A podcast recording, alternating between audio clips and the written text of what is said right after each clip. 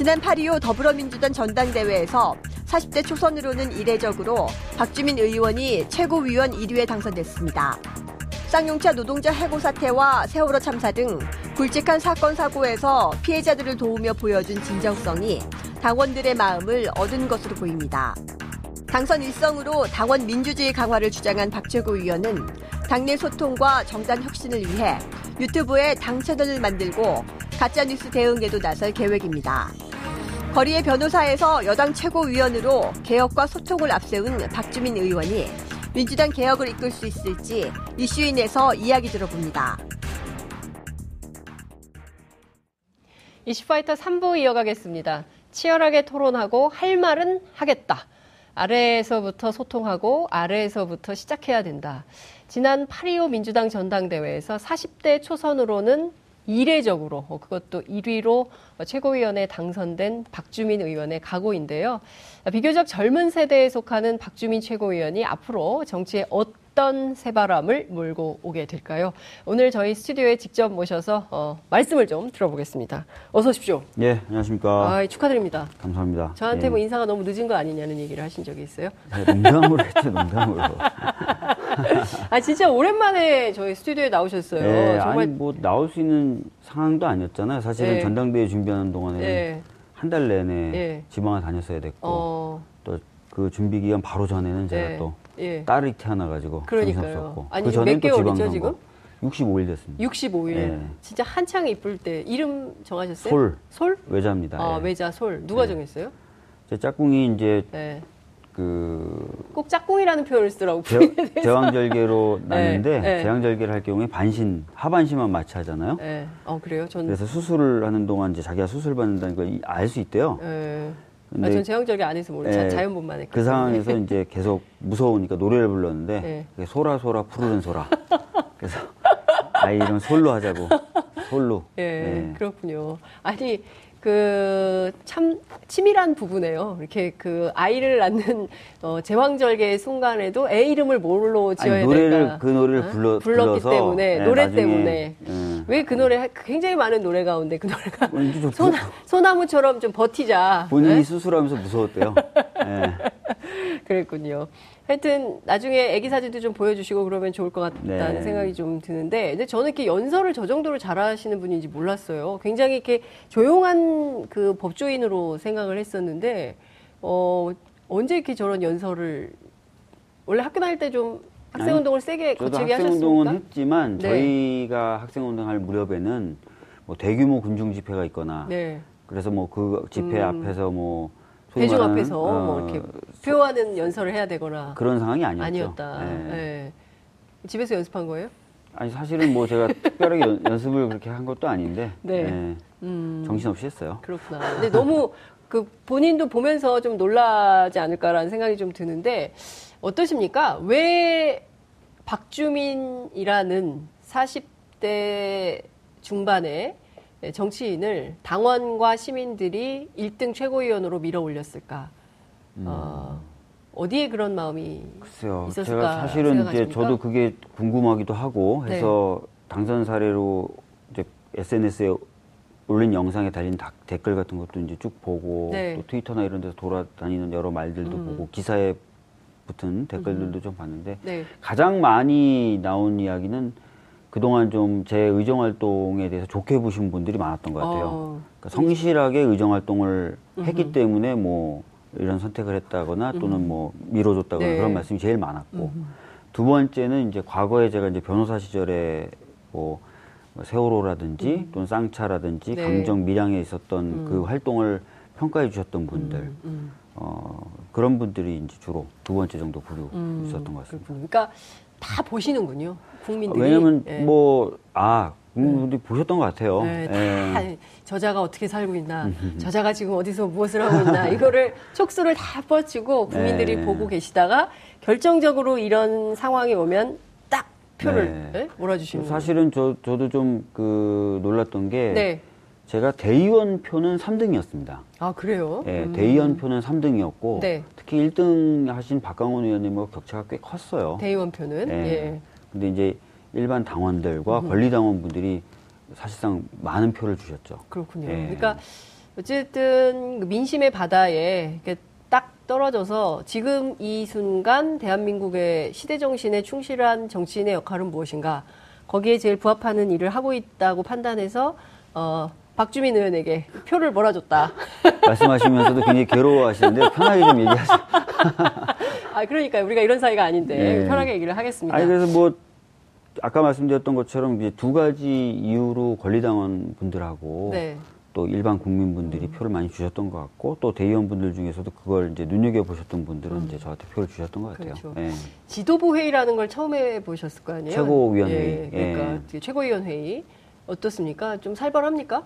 아니, 뭐 지금까지는 의결사항이 그렇게 많지는 않습니다. 예. 지금까지는 대, 대체로 이제 보고받고 예. 앞으로 이제 최고위원회의나 당의 어떤 방향에 대해서 토론하는 음. 내용이 음. 많아서 네. 뭐 살벌하다든지 그런 느낌은 아직까지 못 받고 있는데 네. 다만 그런 건 있죠. 다들 이제 최고위원들도 그렇고 어, 대표님도 좀 당이 네. 좀 그 전당대회 전부터 좀 지지율도 빠지고 이러면서 그렇죠. 잘해야 되겠다. 음. 그래서 약간 무겁고 네. 그런 분위기는 있죠. 음. 예.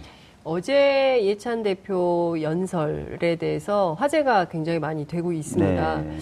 조선일보 혹시 보셨습니까? 제가 일단 기사? 그 전체적으로 모니터링을 좀 해야 되는데 네. 뭐 전체적으로 모니터링 좀 못한 부분이 있습니다. 뭐 네. 바쁘시니까 제가 대신 말씀드릴게요. 이렇게 보면 이해찬 세네. 세네? 세다. 그러니까 네. 무슨 얘기냐면 어, 부동산 대책에 대해서 말씀하셨잖아요. 네. 그리고 이제 여러 가지 어쨌든 큰 틀에서 보자면 어, 뭐 물론 이제 야당들은 박하게 평가를 하고 있고 혹평을 하고 있지만 여당 내부에서도 어찌 보자면 대한민국이 가야 할 새로운 패러다임을 제시한 연설이었다, 이런 평가가 나오는 것 같아요. 음. 그리고 실질적으로 힘을 가지고 어, 있는 게 보인다라는 평가가 좀 나오는데 어떻습니까? 이 연설 준비할 때 같이 좀 공동 작업을 하신 겁니까? 아니면 대표 혼자서 쓰신 대표, 겁니까? 대표님이 준비를 하셨고 아, 어, 개인적으로 준비를 마치신 다음에 네. 이제 최고위원들에게 어떤 내용의 음. 연설을 하려고 한다라고 네. 상의를 하셨죠. 어, 회람을 그래서, 해서. 예, 그래서 네. 저희들은 뭐 다 좋다고 말씀을 드렸고 음. 또 대표님의 그 연설문에 담겼던 내용이 사실은 그 전에 있었던 네. 당정청 전원회의라든지 아. 또 그 전에 의원 워크숍에 있었던 얘기라든지 예. 이런 게 다 예. 반영이 된 겁니다. 예. 그래서 저희들로서는 그 회람을 하면서 음. 특별한 문제가 없다, 음. 좋다 이렇게 네. 말씀을 드렸죠. 뭐 좀 예. 보태고 싶은 거 있으면 보태라 이런 얘기도 좀 하시던가요? 그런 얘기도 하셨죠. 예. 예. 뭐, 뭐 보탠 거 없으세요? 제가 뭐 말씀드렸던 좋겠... 것은 예. 어, 있는데 네. 어, 그거는 반영은 안 되시더라고요. 아, 얘기를 했는데 반영이 안 됐다. 그게 뭔지 여기서 얘기 좀 하시죠. 어떤 제안을 좀 하셨습니까? 저는 이제 뭐 야당이 지금 선거제도 개혁 얘기를 자꾸 하고 있으니까 예. 거기에 대해서 우리 당도 입장을 네. 한번 밝히시는 게 어떠냐라는 음, 말씀을 드렸었어요. 네. 네. 그 입장을 밝혔는데 대표께서 빼시면서 왜 뺐다? 뺀, 뺐다기보다는 어, 반영을 안 하면서 어, 그 부분이 지금 이제 자유한국당 같은 경우에 개헌하고 묶어서 선거제도 그렇죠. 얘기예요. 음. 그러니까 이제 오히려 좀 약간 복잡해질 수 있다. 아, 네. 네. 그렇군요. 어쨌든 그 적극적으로 의견 개진을 하고 있다는 거, 그리고 네. 이제. 이해찬 대표가 무섭긴 합니까? 아니요, 사석에서 뵈면은 그렇게 안 무섭고요. 네, 그 이미지는 왜 그렇게 막 그 날카롭고 인상 자체가 좀 날카로우시고 인상 자체가 또 네. 정치적인 경륜이나 이게 워낙 네, 오래 정치를 네, 하셨고 오래 정치를 하셨고 네. 실제로 아시는 것도 굉장히 많아요. 음. 총리도 하시고 그렇죠. 또 전에도 이제 뭐 원내대표나 이렇게 두루두루 하셨기 때문에. 음. 무슨 얘기가 나오면 다 아세요. 네. 어, 그거 뭐 이렇게 해서 어, 이렇게 된 거고. 자동 판매기처럼 네. 딱 정책 누르면 딱 나오고 네. 이런 거가. 그리고 뭐 아주 구체적인 수치까지 어. 다 얘기를 하시니까. 네. 어, 그런 잘못 얘기하면 또 혼날 수도 있겠네요. 어, 틀린 얘기하고. 혼내거나 그런 거 없고요. 그래서 그런 부분에 있어서는 저희 이제 최고위원들이 그런 얘기는 하죠. 사석에서. 음, 음. 아, 우리도 공부를 많이 해야 되겠다. 네. 아, 그러니까 민주당 안에 그 새롭게 보는 학업 열풍. 뭐 이런 게 있는 모양이죠. 네, 실제로 공부 좀 해야겠다. 대표랑 얘기하려면. 김혜영 의원이나 저나 네. 이제 김혜영 의원 같은 경우도 공부 좀 해야 되겠다 그러고 음. 당 대변인인 이재정 네. 의원도 막 네. 저한테 책을 좀 추천해 달라.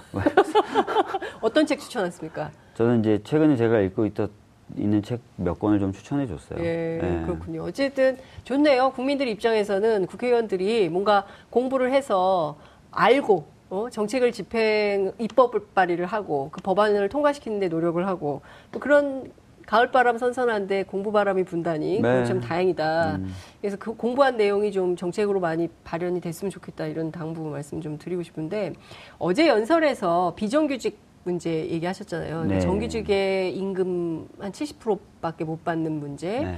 그리고 특히 이제 그 수도권에는 굉장히 과밀화가 되어 네. 있는데 지방은 강원도의 경우는 빈집이 삼만 채나 된다고 해요. 네. 그러니까 이런 문제 그리고 결국에는 이제 그 지방 균형 발전 이게 이제 노무현 정부 때 얘기는 꺼냈으나 실현되지 못했던 뭐 이런 얘기들이 어제 나온 것 같은데요.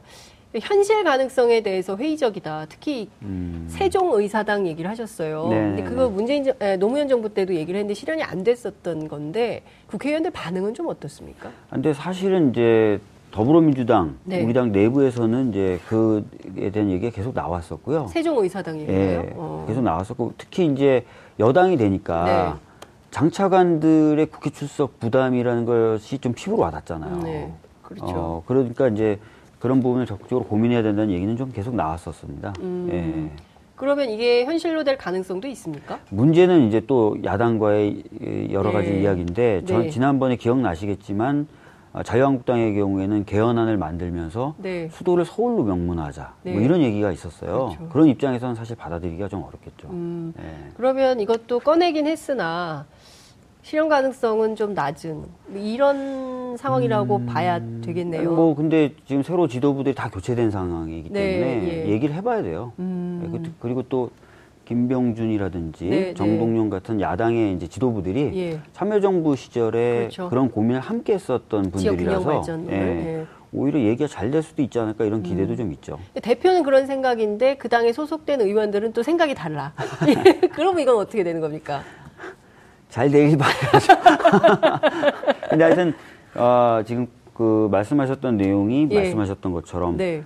굉장히 오래전부터 계속 있어 왔던 고민들이고 네. 어, 특히 이제 더불어민주당의 경우에도 우리 당의 경우에도 음흠. 오랫동안 갖고 왔던 얘기라서 음흠. 어, 이제는 좀 매듭을 지어야 네. 되는, 되는 과제들이죠. 음. 네. 근데 또 일각에서는 이런 비판도 해요. 아, 이해찬 대표 자기 지역구가 세종시니까 세종시에다가 세종의사당 만들자는 거 아니야? 라고 그렇게 뭐 차갑게 얘기하는 분들도 보시는 있어요. 분이 계실 수 있겠지만 예, 아까도 예. 말씀드렸듯이 저희가 여당이 되니까 장차관들이 국회에 계속 출석하고 하는 네. 데에 대한 여러 가지 어려운 점들, 음. 비효율성 네. 이런 부분에 대해서 계속 얘기가 되어왔었던 거예요. 음. 예. 알겠습니다. 어찌됐든 지금으로서는 현실 가능성은 뭐 여야가 얘기를 해봐야 되는 거죠. 같이 모여서 얘기를 해봐야 되겠지만 어. 야당이 반대하면 쉽진 않겠다 이런 생각이 좀 드네요. 근데 이제 뭐 손학규 대표나 이런 분들이 과거의 지도부하고 똑같을까? 음. 그런 생각이 좀 들어요. 아 그래요? 예. 어디서 그런 생각을 좀 하십니까? 아니 말씀 말씀드렸던 것처럼 음. 예전에 이제 같이 그래도 호흡을 맞췄었던 경험이 네, 있는 예, 분들이고 예, 예. 철학을 한때 같이 했었던 경험이 있는 분들이라서. 네. 예. 그러니까 그 완전히 다른 뿌리의 분들하고는 좀 다르지 않을까 음, 이런 기대가 있는 거죠. 그렇군요.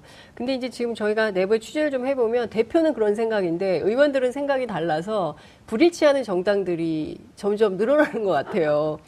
그 민주평화당만 하더라도 그 국회의원들의 생각과 대표의 생각이 좀 달라서 이 어떻게 이 불일치를 해소할 수 있을지 저희가 내일 또 그 정동영 대표 나올 텐데 얘기를 좀 들어보기로 하고요. 네. 어쨌든 지금 소득주도 성장론을 둘러싸고 봄부터 계속 시끄러웠어요. 음. 최저임금 산입 범위부터 해서 최저임금 네. 인상 문제 네. 뭐 계속 시끄러웠는데 네. 최근에야 저, 장하성 청와대 정책실장이 두 군데 인터뷰를 하면서 국민들께 설명을 하기 시작했습니다. 음. 이제 그 설명을 들으면서 아 이렇게 하려고 하는 거구나라고 이제 이해를 하기 시작을 했는데 오늘 아침 그 국회에서 그 김성태 원내대표 연설 보셨겠지만 이거 폐기해야 되는 것입니다. 네? 민생을 파탄시키는 주범으로 네. 이렇게 얘기를 하고 있습니다. 네. 이 간극을 어떻게 메울 수 있을까요? 근데 오히려 저는 그런 야당의 그 비판과 공격에 대해서 대묻고 싶어요. 음. 지금 보면은 거시적인 경제 지표가 안 나쁘거든요. 예를 들어서 네. 무역 사상 최대로 잘 되고 있습니다. 그리고 경제 성장률도 오이시디 선두권이고요. 근데 이런 언론의 보도가 잘 안 나와요. 네. 그리고 네. 과학기술 투자라든지 이런 부분에 있어서 투자도 어 굉장히 좀 규모가 크게 잘 되고 네. 있죠. 음. 단 근데 서민들의 삶은 굉장히 괴롭고 네. 또 불평등도 굉장히 심해지고 있는 상황입니다. 네. 얼마 전에 보도 보셔서 아시겠지만 상위 영 점 일 퍼센트의 그러니까요. 임금이 하위 십 퍼센트의 천 배에 달하는 넘죠. 예, 네. 그런 상황이 되고 있고 그런 불평등과 불균형 음. 그리고 서민들의 삶의 에, 그런 괴로움들 음. 이런 부분을 어떻게 해소할 것인지가 지금 논의돼야 돼요. 네. 어, 그래서 저희들이 이제 소득주도 성장이라는 걸 들고 나온 건데 음흠.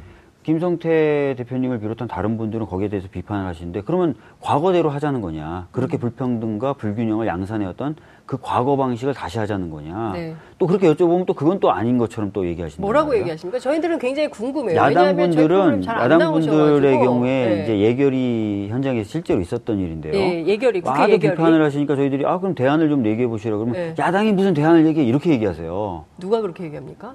누군지 성함을 제가 말씀드리긴 그렇고요. 그래서 네. 어, 좀 대안 없는 비판인 것 같고 아니 그 국회 예결이 요새 있었던 일일 예, 거 아니에요. 예. 대안 없는 비판인 것 같고 네. 어, 오히려 지금 과, 야당이 그러, 무슨 대안을 얘기하냐고. 예, 그럼 그게 무슨 또 과거로 돌아가자는 얘기냐냐. 음. 절대 그럴 수는 없거든요. 네. 이 불평등과 불균형 그럼 계속 인정하고 음. 더 그렇게 심하게 하자 음. 말이 안 되잖아요. 그렇죠.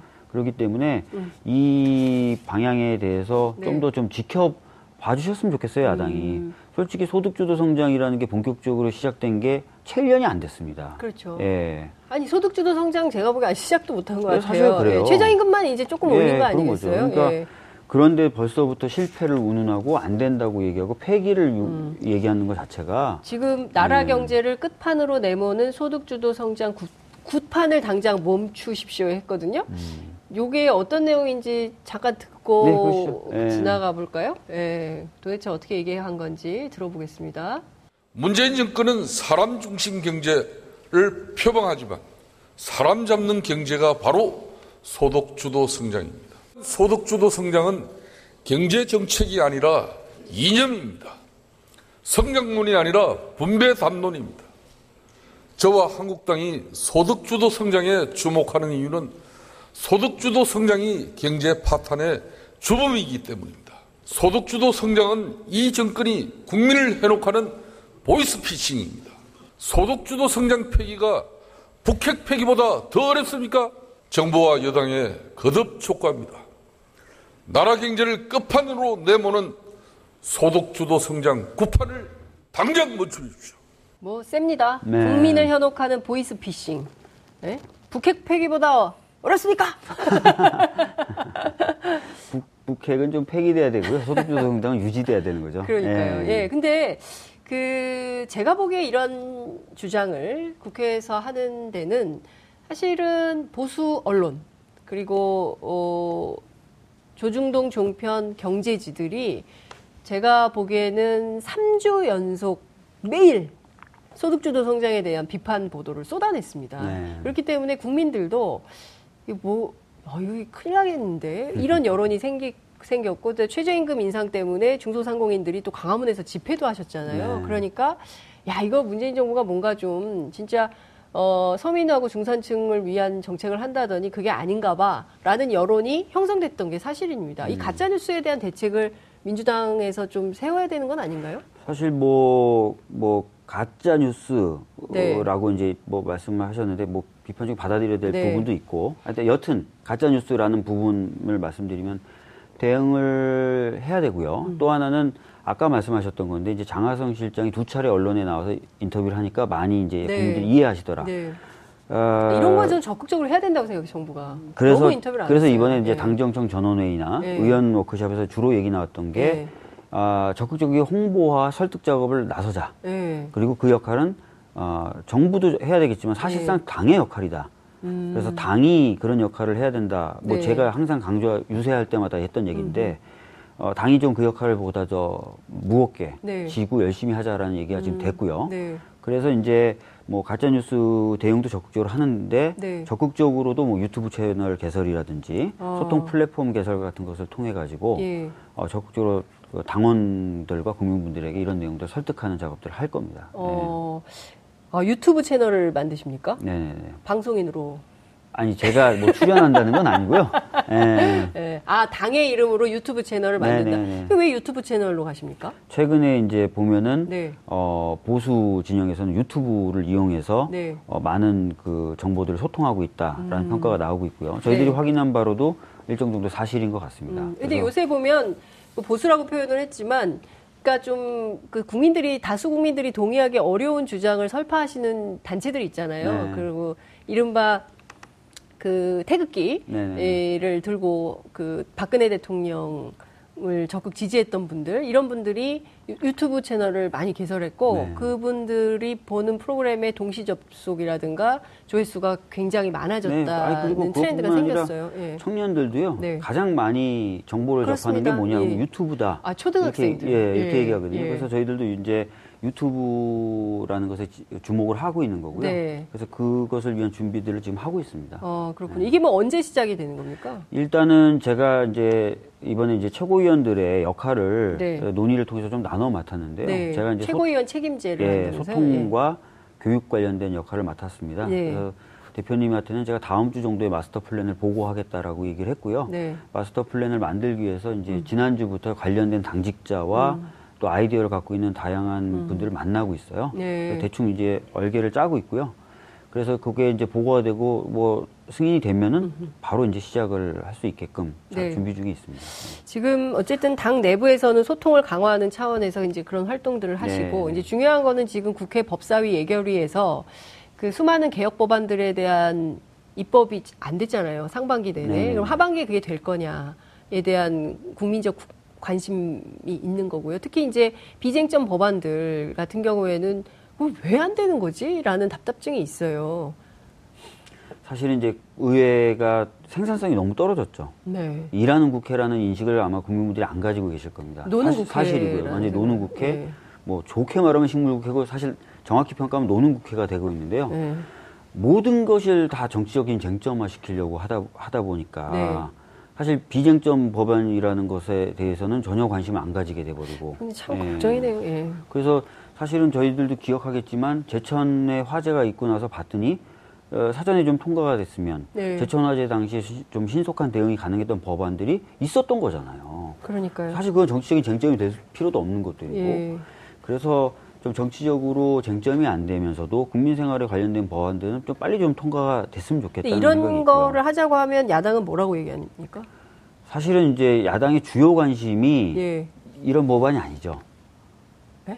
그러니까 주요 관심은 쟁점이 되는 법안들이고 어, 그런 것들을 어떻게 네. 뭐 막거나 또는 그걸 가지고 어떻게 딜을 할 것이냐 여기에 네. 관심이 많이 가 있죠. 특히 이제 상가임대차 보호법 문제 있잖아요. 그리고 네. 이제 폭염 때문에 그 슬리핑 차일드 벨 같은 네. 거 이런 거는 정말 국민들이 보기에는 정말 이해할 수가 없거든요. 네. 그러니까 특히 국민을 대표해서 의회에 가신 분들 아닙니까? 네. 그러면 책임감을 가지고 이런 거는 해야 되잖아요. 네, 맞습니다. 사실 그래서 그런 얘기를 계속 하고 있고요. 네. 제도적으로도 좀 그런 게 구축될 필요가 있어서 음흠. 제가 이제 뭐 좀 됐지만 네. 김경수 의원 등과 같이 해서 발의했던 법안이 있어요. 네. 입법 예고 시스템에 어, 어떤 댓글 시스템 같은 걸 좀 만들어서 국회 청와대 청원 게시판처럼 아, 댓글. 관련된 법안 중에 아, 이런 법안은 좀 빨리 좀 네, 논의를 해주세요. 해주세요라고 어허. 하면서 그게 일정 수가 되면은 네.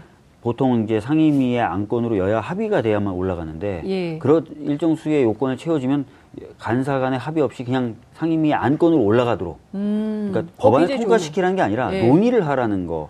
그 법안을 제가 아, 김경수 의원과 같이 좀 발의를 해놨었는데 네. 그런 어떻게 것들이, 됐습니까? 그 법안은? 예? 그 법안은 어떻게 됐습니까? 그 법안도 논의가 안 되고 있습니다. 그래서 그런 것들이 좀 되면은 네. 좀 국회가 일을 할 수 있는 음. 배경이 좀 될 것 같은데요. 근데 이제 네. 국민들은 이런 답답증이 있습니다. 계속 야당 때문에 안 된다고 얘기들을 하시는데요. 언제까지 야당 탓 할 거냐? 네, 그래서 뭐 사실은 야당 탓만 하지 않고요. 뭐 지금 문희상 의장님도 얘기하시고 또 여러 고민들이 있는 게 법안 관련된 소위를 좀 더 자주 수시로 음. 열자 이런 네. 요구들을 지금 하고 있고 얘기를 하고 있어요. 음. 네. 그렇군요. 근데 그 지금 말씀하신 대로 그러면 상가임대차보호법 같은 것은 구월 정기국회 때 통과가 됩니까? 안 됩니까? 저는 사실은 통과될 가능성이 높다고 보는데 네. 오늘 또 김성태 원내대표님의 이야기를 듣, 듣, 들어보니까 이게 참 어떻게 되지? 이런 생각이 좀 드는데요. 네. 현재 제가 그 점검해 본 상황으로는 구월에는 될 것으로. 네. 예. 구월에는 될 것으로 예. 된다. 그러니까 예. 국민들이 사점이칠 판문점 선언은 어떻게 될까요? 국회 비준 아, 되겠습니까? 오늘 김성태 네. 원내대표는 십일월까지 늦추자. 음. 어, 우리가 안 해주겠다는 얘기 아니다라는 취지로 발언한 네. 것으로 제가 기억하거든요. 예. 예. 왜 십일월까지 늦추자는 겁니까? 북한의 움직임을 좀 보면서 하자는 거죠. 예. 근데 저는 좀 그렇게까지 할 필요는 없을 것 같고 네. 오히려 저희들이 선제적으로 뭔가 적극적인 제스처를 취하는 게 음흠. 북한을 압박하는 데도 좀 도움이 될 거라고 생각하거든요. 네. 조금 더 이른 시기에 논의되고 통과되면 어떨까 음. 이런 네. 생각을 갖고 있습니다. 특히 다른 것은 몰라도 한반도 평화체제와 관련해서 여야 오 당 대표들이 적극적으로 미국 의회를 설득하는 작업도 필요하다. 그러니까요. 그런 일환으로 국회가 이렇게 단일한 목소리를 내고 있다는 걸 비준 처리를 통해서 보여주고 예. 그다음에 이제 뭐 대미나 음흠. 대북 의원들이 같이 좀 움직이는 모습을 보여줄 수 있거든요. 그래서 네. 문희상 의장 같은 경우에는 뭐 어, 의회 차원의 외교도 얘기했던 음, 거고요. 네. 그리고 또 어, 대통령님도 방북할 때 좀 같이 네. 가자 이런 얘기도 음, 좀 했던 거고 하는데 네. 아직까지는 좀 그런 협조를 못 받고 있죠. 네.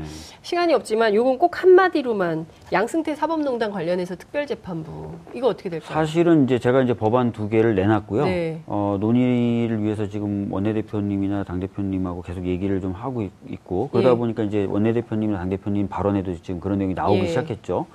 그리고 덧붙여서 김관영 예. 바른미래당 음. 원내대표가 네. 특별재판부가 필요하다는 발언을 했습니다. 네, 그러니까 알겠습니다. 조금 더 좀 분위기는 무르익고 있다. 여기까지 듣겠습니다. 예. 고맙습니다. 네.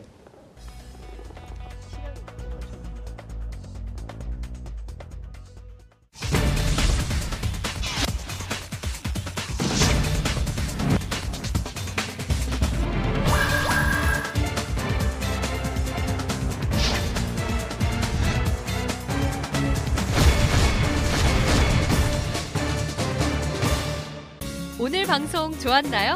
방송에 대한 응원 이렇게 표현해주세요. 다운로드하기, 댓글 달기, 구독하기, 하트 주기. 저 좋은 방송을 위해 응원해주세요. 다운로드하기, 댓글 달기, 구독하기, 하트 주기. 기억하셨죠?